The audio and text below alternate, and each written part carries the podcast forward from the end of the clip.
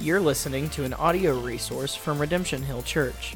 This resource is not meant to be a replacement for participation at a local church, but an accessory to the care you're receiving from your own pastors.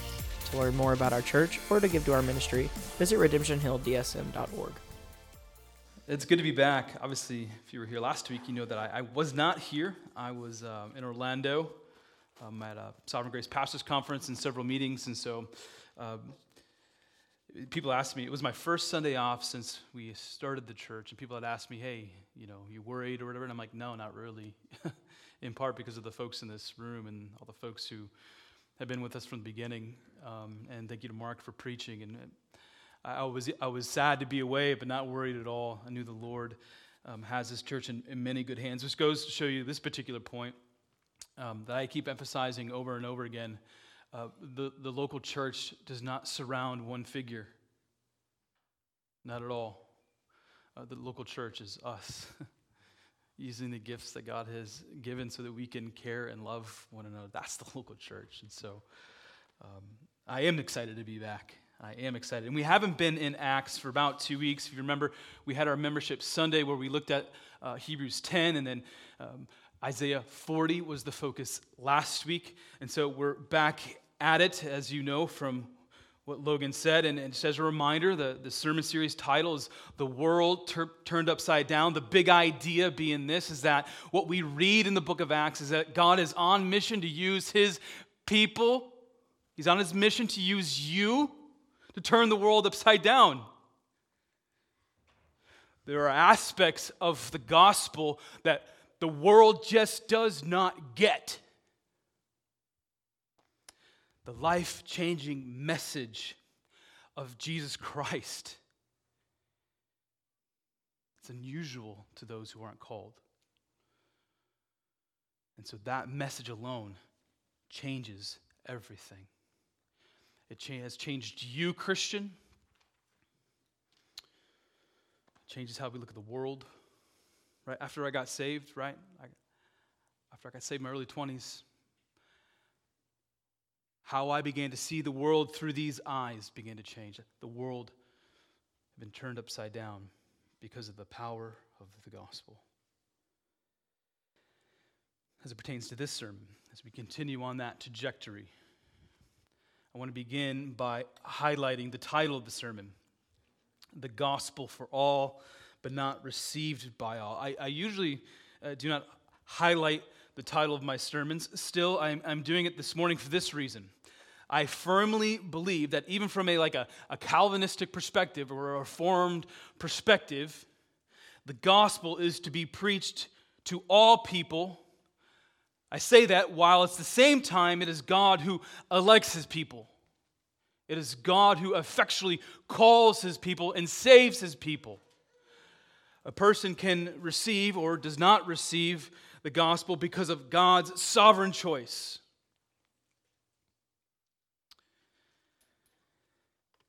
I accent this point because I want to remind you and show you that a part of reformed thinking, which is that's, how, that's one of the words I use to describe this particular local church. We're reformed in our soteriology. Part of our thinking is to embrace and be enthusiastic about evangelism, evangelism to our communities and to the entire world, which is what we are seeing as we go through the book of Acts. It isn't a bunch of Christians who are idle with their feet kicked up, wondering what to do. That's not what's going on here. So I am going to use language that we're called to preach the gospel to everyone, while at the same time I will use language that says it is God who ultimately saves a person. We are merely tools in the hand of God, regardless of circumstances. As we continue to proceed in the book of Acts, our call to proclaim we are called to proclaim no, no matter the circumstances, and we're going to see this highlighted over and over and over again. Uh, the text we're looking at this morning shows us the power of the gospel and the joy people have when they're transformed by the gospel. We also see in this passage, 25 verses, a little bit lengthy, we also see a realistic picture of the messiness that comes when the gospel is proclaimed.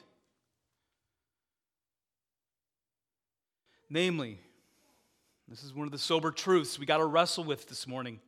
Namely, a person can think they are saved, but in reality, they're not. How does that land on you? Got to wrestle with that. This statement by Martyn Lloyd-Jones rings true in today's passage. What makes people Christians is not that they decide for Christ, but they are born again. The Spirit of God lays hold of them.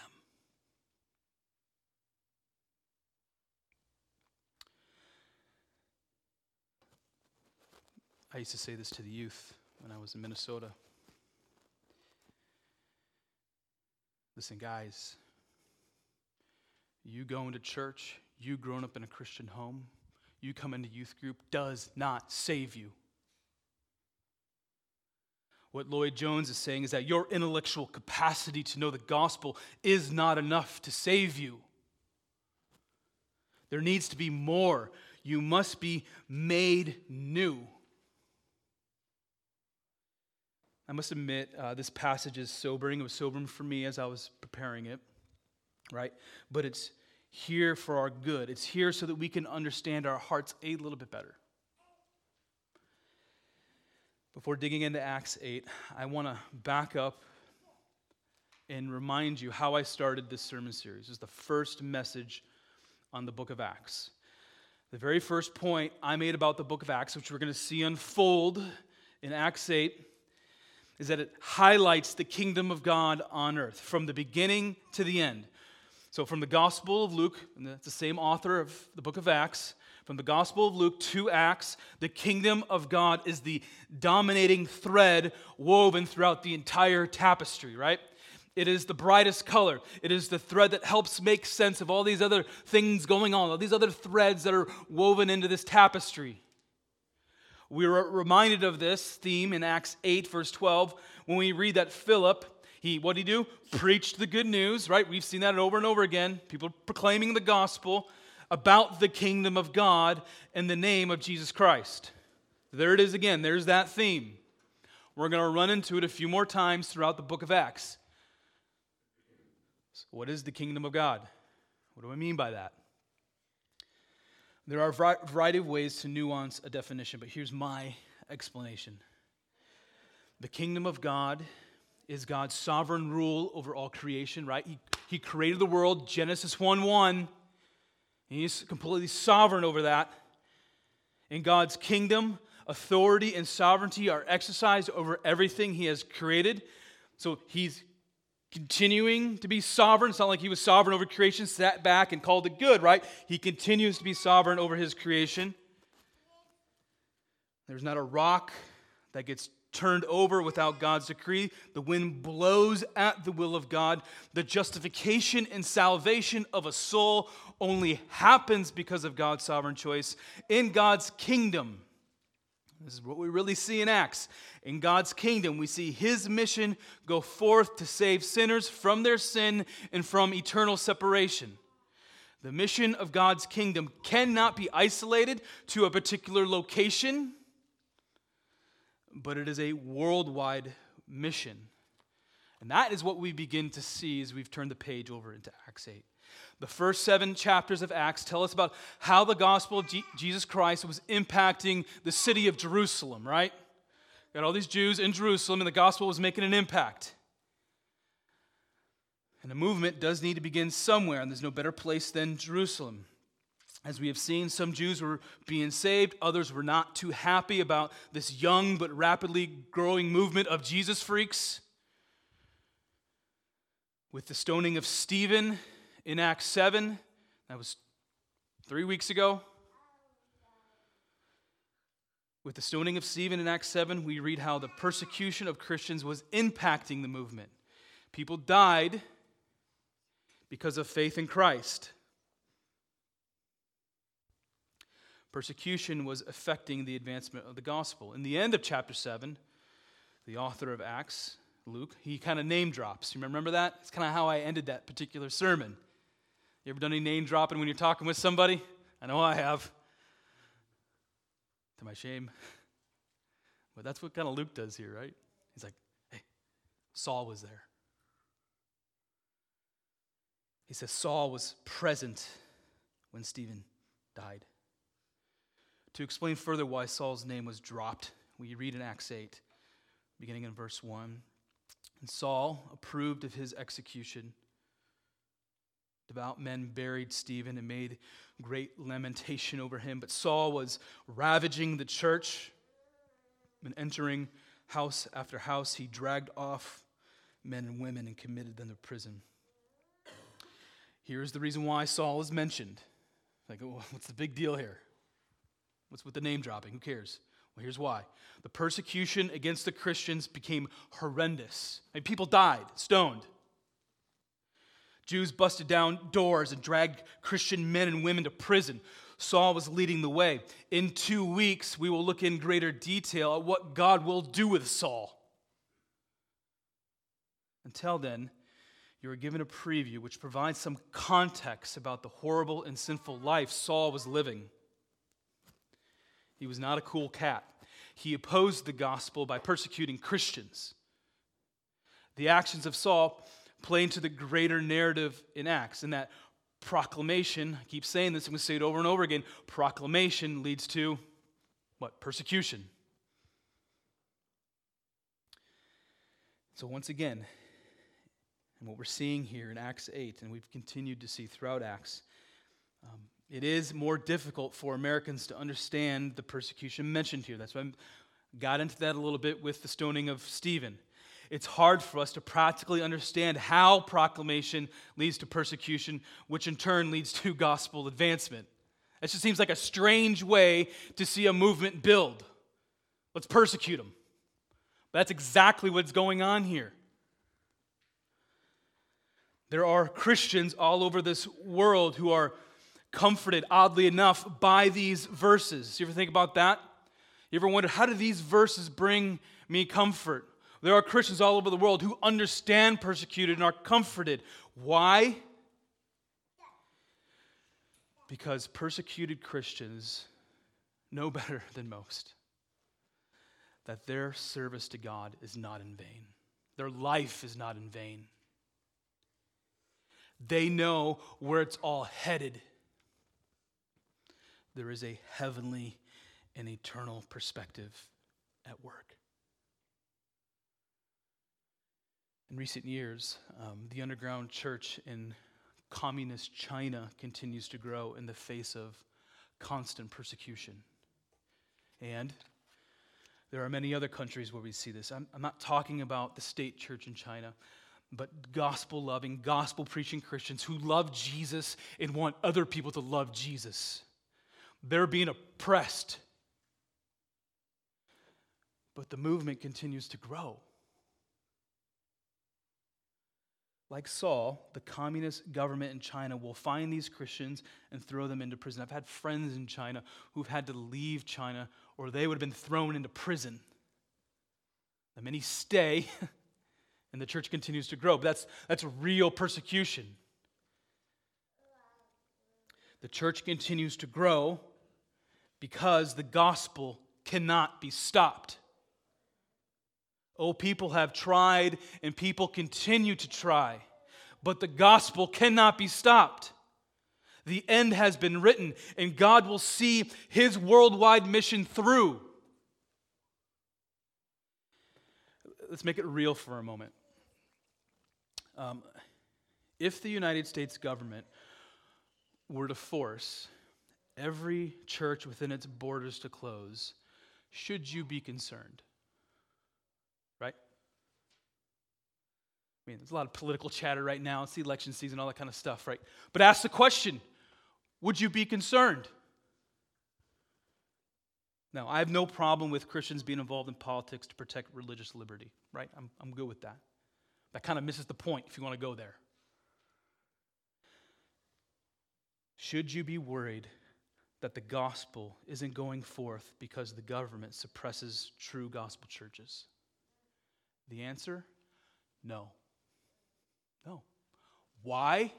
because the gospel cannot be stopped. It cannot be contained. The gospel is like water through the hands of the enemy who tries to stop it. It goes right through. Why cannot the gospel be stopped? Because the gospel isn't about me and it's not about you. It's about Jesus. And the enemies of this gospel tried to stop him. They tried. But did they? No. Jesus defeated death by rising from the grave. After all this, you think Jesus and the gospel message is going to be stopped? Not a chance. Not a chance. No measure of persecution will stop the advancement of the gospel. It does not matter how many Sauls are out there. I don't know what is to come of this country. I don't know. But as Christians, we have hope and joy and peace because of the gospel. We see in Acts as proclamation leads to persecution which is leading to the birth of churches. Um, Pastor Kent Hughes has said this. Love this. Following the church through Acts is like following a wounded deer through the forest. Drops of blood mark the trail. And beginning in Acts 8, the trail is beginning to lead outside of Jerusalem. Twice in Acts 8, we read the church was becoming scattered due to persecution. Take a look at verses 1, and then I'm going to look at verses 4 to 5. And there arose in that day great persecution against the church in Jerusalem, and they were all, look at that word, scattered. Scattered throughout the region of Judea and Samaria, except the apostles. So some people were leaving, but the apostles were like staying back. Why, we do not know. And then a couple verses later, now those who were scattered went about preaching the word. There's that word again, scattered. Where are they going? Philip, who was not an apostle, he went down to the city of Samaria and proclaimed Christ to them. We're beginning to see movement here. Let's slow down for a moment and see God's providential hand throughout history. It was the persecution of Christians in Jerusalem that caused some Christians to leave Jerusalem. Think about that?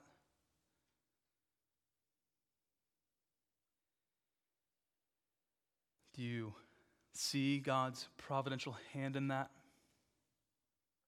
Hmm. Even if those who were being persecuted did not understand why, like, why, oh God, they're just praying with the Psalms, why? Even if they did not understand why, we do clearly see the good purposes of God at work. Here's the promise the early church and us can always lean into.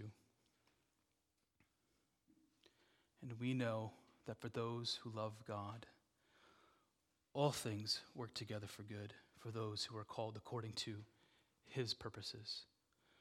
Note this it is not your purposes, it's God's purposes. God's good purposes were at work in the early church, even if they did not know why persecution was happening. The movement in the story of Acts is essential to see. The gospel is beginning to move from inside the Jerusalem walls to outside the walls. In other words, the ability to know God is not contingent upon being at a specific location. Jerusalem is, is a great city. It has, it is has an historic place within Christianity. And the Bible tells us we can look forward to a new Jerusalem. Revelation 21, verse 2 but the gospel is for every nation and every tribe and for every people of every language. What is fascinating about verse 5 is that the gospel didn't go it didn't just go outside the walls of Jerusalem, but it went to the most unlikely place, Samaria.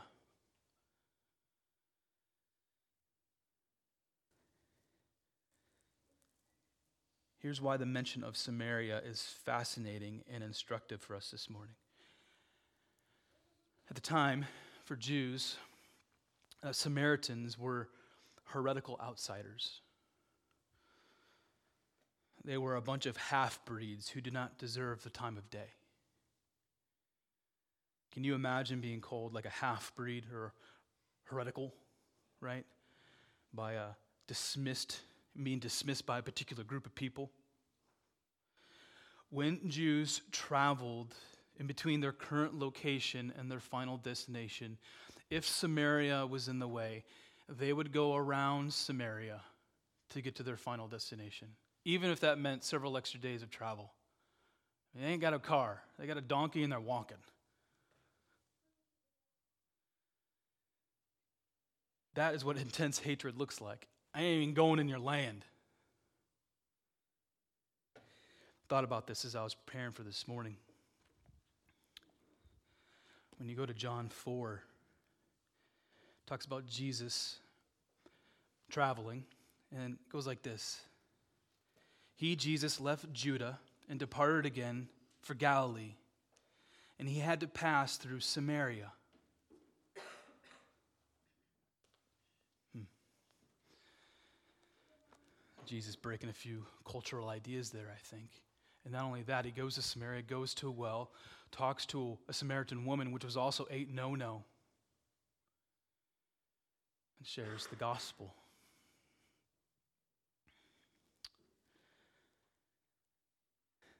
Amazing. Long story short, Jews did not associate with Samaritans. So when we read that Philip, following Jesus, went down into the city of Samaria, a statement is being made here. The gospel is for all people through all times, period. I got to tell you this story. It only reinforces my point. At the very moment, like at the very moment I wrote this section of my sermon, in comes this man called Jaja, who I met several weeks prior at the Waukee Library. Jaja, talk about totally different people. Jaja is from Morocco, and he's a Muslim. And I'm writing this, and here comes Jaja. Hey, the gospel's for him. The God, no matter how different we are, the gospel is also for Jaja. And it is my Christian privilege to share the life changing power of the gospel with him. Philip went to Samaria to proclaim the gospel to these so called half breeds. Between verses 4 and 25, we read of Philip performing signs and even unclean spirits being cast out of people and the lame being healed. The Holy Spirit working through Philip was a sign of power and authority that has come with gospel proclamation. That's what we've seen in Acts. We've seen this pattern over and over. When these things happen, it says, verse 8, there people were rejoicing, right? Brother got healed. Amen. And rightly so people getting saved, and there was joy. There was one person who took a particular interest in Philip and a specific interest in the source of the signs and wonders. His name is Simon. And it's in verse 9 where the story goes from broad, like big picture, here's what's going on, to narrow. Simon is an individual singled out, and we need to know why. Why is this story of Simon in our Bibles? Who is Simon? Start there. Simon is a magician in Samaria who captivated crowds with magic. And I'm not talking about like a, a young child having a birthday, car, birthday party and there's, you know, he's doing the card thing or whatever, right? That's not what I'm talking about. There's something more going on with this man named Simon. As I read about Simon, I think about like, you know, modern day witchcraft and the occult going on. There is an appearance of power, but the power is either an illusion or it com- its source is evil. Don't know. Text doesn't tell us. It says in verse 10 that all paid attention to Simon. He was commanding crowds from the least of people to the greatest. And then it was said of Simon, this is what people were saying of Simon this man is the power of God that is called great. So that's kind of the reputation he was carrying. It seems Simon was treated like some type of deity.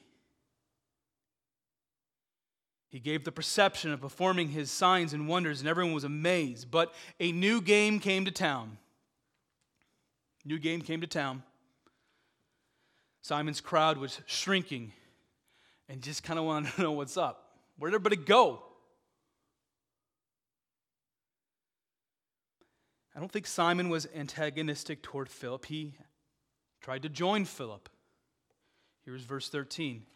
Even Simon himself believed, and after being baptized, he continued with Philip, and seeing signs and great miracles performed, he was amazed. So it appears Simon got on board with many others who observed the signs and wonders and received the preached gospel. That, that appears to see what's going on at this particular juncture in the story. As the story progresses, we read that news of what was going on in this, this land of Samaria eventually reaches back to Jerusalem and the apostles. Big guns come in. Here comes Peter and John. They were sent to Samaria to help with the ministry begun by Philip. We read of their ministry in verses 15 to 17, which is perhaps one of the most misunderstood or skewed passages throughout the book of Acts. Here's what happened Peter and John went to Samaria to pray that the Samaritans might receive the Holy Spirit. That's verse 15. Remember, many believed, already believed, and were baptized in the name of Jesus. But what are we to make of this seemingly distinct moment of the Holy Spirit, right? What's going on here? How do we make sense of this? This might be confusing because a person can't be saved unless the Holy Spirit is already in them. It is the Spirit who draws a person to God and saves. And then we have this other idea going on that Peter and John came down and gave them the Holy Spirit, or laid hands on them that they would have the Holy Spirit. So we got to wrestle with what to make of those particular verses. Here are a few interpretations that we can consider. First, some Pentecostal denominations. So I'm, I'm, mentioning this because I know some of you have come from Pentecostal backgrounds. And it's like, what do we do with this? And they, I'm going to tell you what they do with it. Some Pentecostal denominations look at this passage and say there is a specific second outpouring of the Holy Spirit that a Christian must receive. Pentecostals suggest a person receives the Holy Spirit when they're saved, but a second outpouring of the Spirit is still necessary. And they go to this passage. If you're familiar with Pentecostalism, you've heard this language the second baptism of the Holy Spirit. Right? The second suggestion is that the Samaritans received the Holy Spirit when they were saved, but didn't know the profound implications that it was the Holy Spirit that revealed Christ to their hearts. Therefore, Peter and John had to teach them about the importance of the Holy Spirit in the Christian life. Like I reflect on my own salvation. I got saved, I was reborn, but I got to tell you, there's a lot I needed to learn. I'm trying to figure this out. Holy what? I, we called it Holy Ghost growing up. I've got Holy Spirit. I mean, what do I do? I mean, just point is, there was a learning curve here.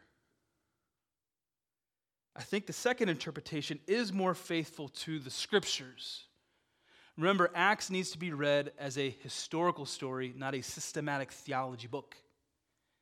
It's often describing a story while leaving out pertinent details that are revealed in other parts of the New Testament. So it seems, at least to me, that God did save the Samaritans. They were baptized, then God continued to bless them through the ministry of John and Peter. I will also add this the Holy Spirit is constantly pouring himself out to the church. It's not just one distinct second moment. It's a third, it's a fourth, it's a fifth, it's a sixth, it's a seventh. That's why we pray and we cry out to the Holy Spirit. Pour out on us, O God. By the power of your Spirit, pour out. We are to pray expectantly over and over for the Holy Spirit to pour Himself out in our lives. So, with that theological question shored up, which I had to address simply because it's there and people talk about it, and you might have questions about what's going on here, right? Back to Simon. It appears he was not a part of the group of people who received the ministry from Peter and John in Acts 8, verses 15 to 17. But in his lust for power, he goes to Peter and John, offers money, and says,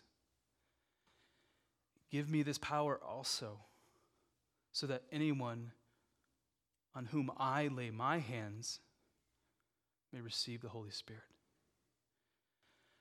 In other words, Simon was looking around at the power that eclipsed his. Simon's star had fallen, and he wanted to get back in the game. You always want to be careful to question um, a person's motives, but I think we can understand Simon's motive based upon the question he asked and Peter's response.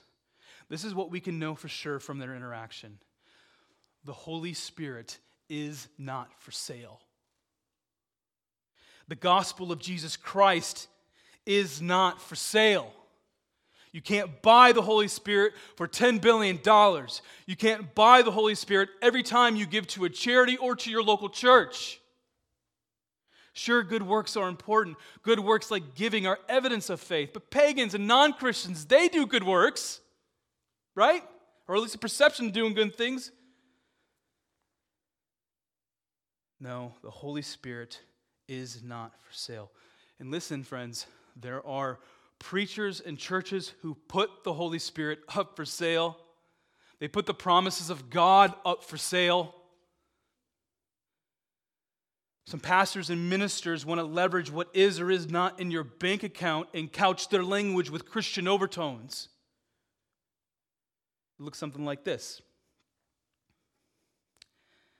pastor stands in front of the room and says, If you give, then you will receive an earthly reward.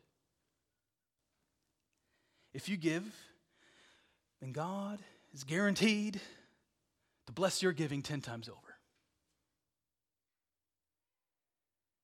Listen, I, I heard the gospel for the first time in a church that made those kind of claims. Interesting, huh? If you give 100 bucks, it isn't going to be long before you receive $1,000 on your investment.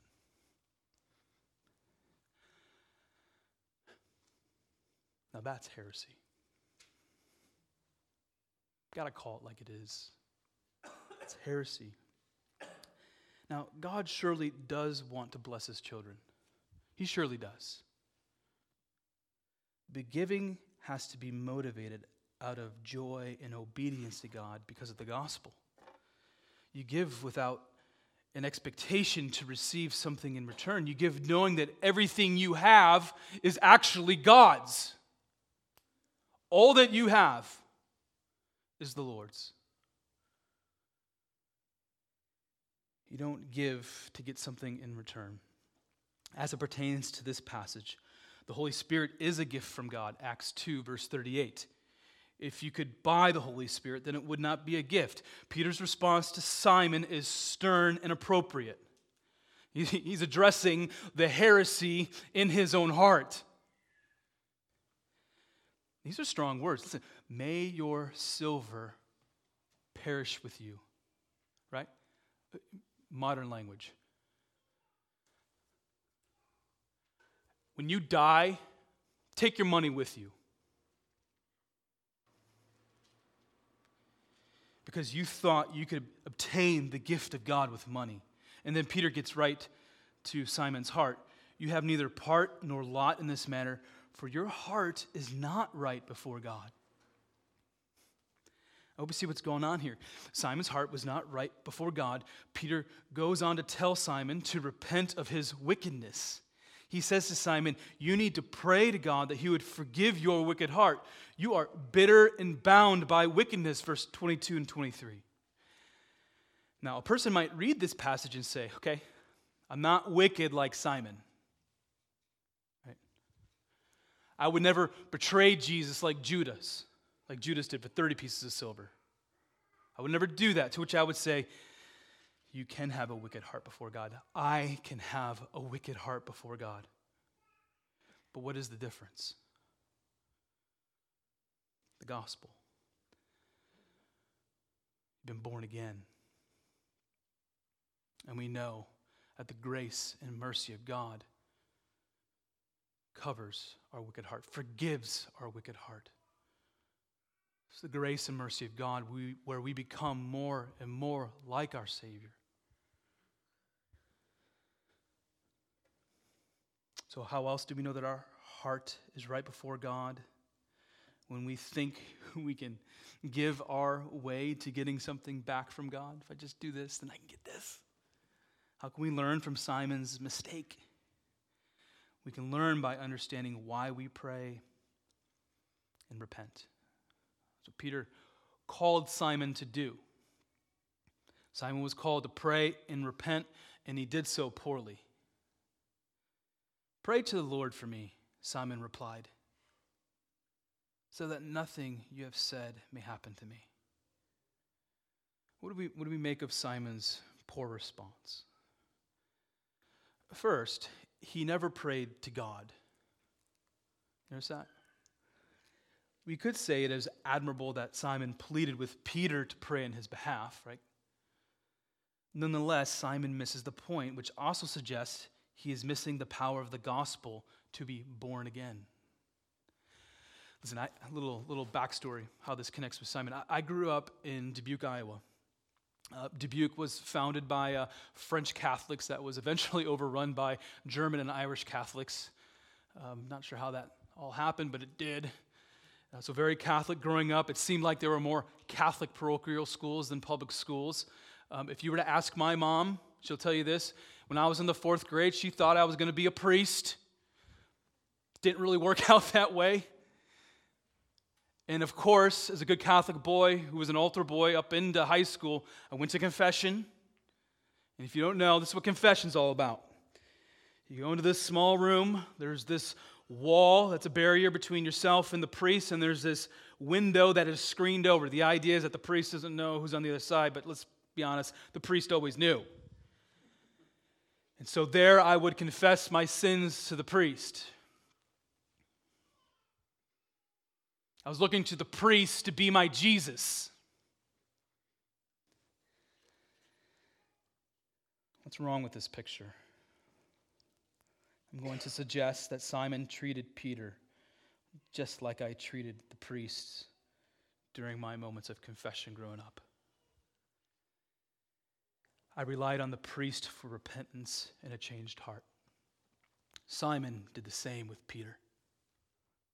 The problem for Simon and young Sean Powers is that we needed to go to Jesus in repentance and for forgiveness. Jesus is the high priest who intercedes for his brothers and sisters. And this truth continues to apply to this church. Listen, I can pray, pray for you. I will pray with you. I will. I do. But I am not your Messiah.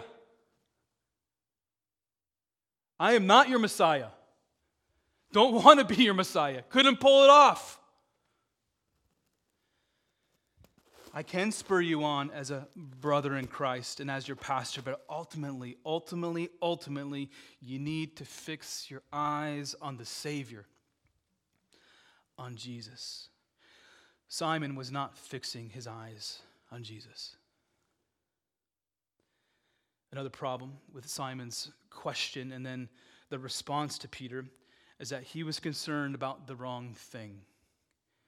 Once again, here's our friend Martyn Lloyd-Jones to help us out. What is wrong with it is that even then he, Simon, was concerned about the wrong thing. What was animating him was fear of punishment. He did not see the enormity of what he had done.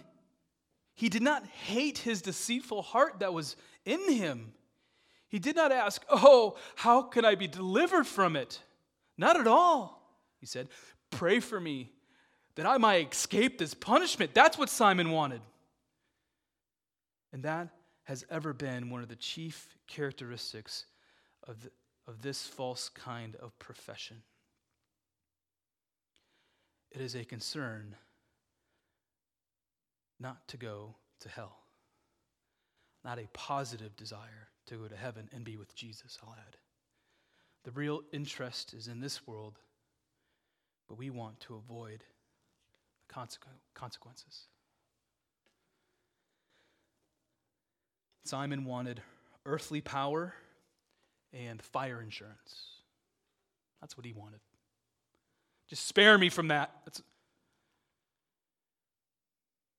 I just wanted to be spared. I know I'm going to take some interpretive liberty, but I think I've built the case here. I think Simon misses the gospel. I do not think, at least with what we read in Holy Scripture, that Simon was born again. It does seem there is some intellectual understanding of the gospel, verse 13, and he would follow Philip around while he performed miracles and preached. That's what we read as well. But Simon's interaction with Peter is an accurate indicator of his heart. A person can understand the gospel with the mind, but it may never make its way down to the heart. So you can do the song and dance at church, but never be saved. Now, I do not want to cast doubt in your mind about salvation. This passage isn't here for Christians to doubt on what God has done for them through Christ. That's not what this passage is here for. But Simon's story does allow an opportunity to show the proper flow of the Christian life. I think if God truly saved Simon, money would have been given with no strings attached. He would have been like Barnabas. Here you go, sold the field, here's all the money. It's all about the kingdom. Simon would have prayed, knowing that it is Christ who grants forgiveness from repentance. It is God, by the power of the Holy Spirit, who reveals Christ to the heart. The story of Simon is in our Bible to show the gospel is for all but the gospel is not received by all. The cause and result of a person's salvation are always, always, always in the hands of God. Simon thought he could buy his salvation. But God says, no, you can't. You can't buy it, dude. You can't earn your way there. You can't take a seminary, seminary class or get a degree. No. It is wholly and only by the grace and mercy of God that a person is saved and is born again, made new. I'm sure as I've preached, you've seen a variety of application points from Acts 8, verses 1 to 25. There are narrow applications from the life of Simon, right? The gospel was preached in Samaria, but now all, not all received the gospel We don't want to be like Simon. we want to tap into the grace and mercy of God. And there's a broad application about gospel advancements, how I began the sermon. We know that we continue to be a part of God's mission to proclaim the gospel. We're part of that. We're part of that same mission. We are called to be a New Testament church and proclaim the good news regardless of how it's received. Which, by the way, takes all the pressure off us. Right? We can share knowing that it is God who saves.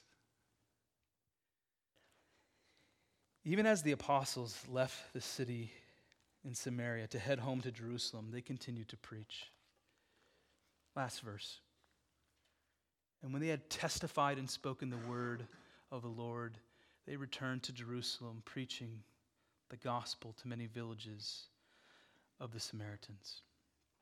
I was thinking about this verse. It's like, you know, when, when you leave church, right? And you're like headed out to do your lunch thing and your family things or whatever. Like, as you go from destination A to destination B, what are you doing? Like, are you preaching? Are you proclaiming? Are you looking for opportunities to share the gospel? Like, they're headed back to Jerusalem, but you know what's between the city and Samaria and Jerusalem? Lots of little towns to tell people about Jesus. Like, honestly, for striving to follow God's word and to look at this as a picture of what it means and what it looks like for the world to be turned, turned upside down, be part of that mission. As we go from point A to point B, what's in between? What's in between? People. That's what's in between. People who need to hear about Christ and Him crucified and His resurrection and how he is currently reigning over this world. Again, and finally, the inclusion of the Samaritans is to highlight the gospel isn't for a particular race, ethnic group, or language. And just as we see the kingdom of God advance in Acts 8, it's pushing outwards. The gospel continues to push out not only to our community, but to unreached peoples throughout the world. Redemption Hill Church exists to glorify God by joining God in his great kingdom mission. Let's pray.